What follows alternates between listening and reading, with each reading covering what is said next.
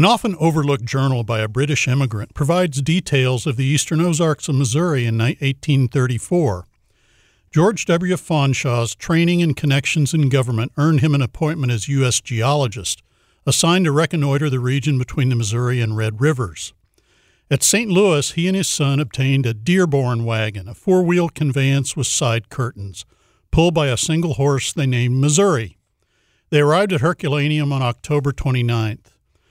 Featherstonhaugh spent two days in Herculaneum and adjacent Illinois, commenting on, quote, the whirring and croaking of tens of thousands of whooping cranes, the scourge of the cornfields, unquote.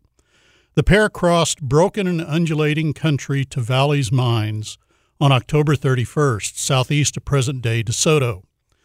They spent the night in a miner's dwelling at nearby Taplets and Perry's mines. George descended the next morning in a bucket into the main 110 foot deep shaft and described the ore deposits and mine workings. They proceeded to Farmington by nightfall, lodging at Mr. Boyce's tavern. Boyce loaned them two saddle horses for a day trip to Iron Mountain on November 2nd. The two continued to Mine La Motte, where they observed the mining operations. They proceeded on to Fredericktown, about which George said, quote, This was the ancient St. Michael of the French, in the vicinity of which this modern American settlement has been built on a hill, with its courthouse and steeple a magnificent object to our now rustic eyes, so long accustomed to log cabins.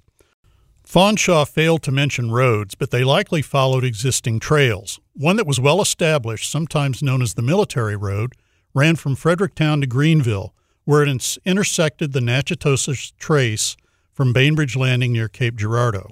This trace was sometimes called the Military Road as well and led to Natchitoches, Louisiana, and then to Texas. They left Fredericktown on November 4th, traveling through pine barrens and a burned forest, the first of four fires they observed in Missouri. Upon reaching Greenville on the St. Francis River, Featherstonhaugh noted it was, quote, a poor, wretched collection of four or five wooden cabins where the miserable inhabitants die by inches of chills and fever. Some residents were roistering about at a dirty looking store where all the vagabonds congregate together to discuss politics and whiskey. The settlement, however, is beautifully situated on a rich bottom of land on the east bank of the St. Francis. Unquote. November 5th, the two crossed Black River. Within 14 miles, they reach Mr. Epps, probably Daniel Epps, whose land lay about five miles southwest of present day Poplar Bluff.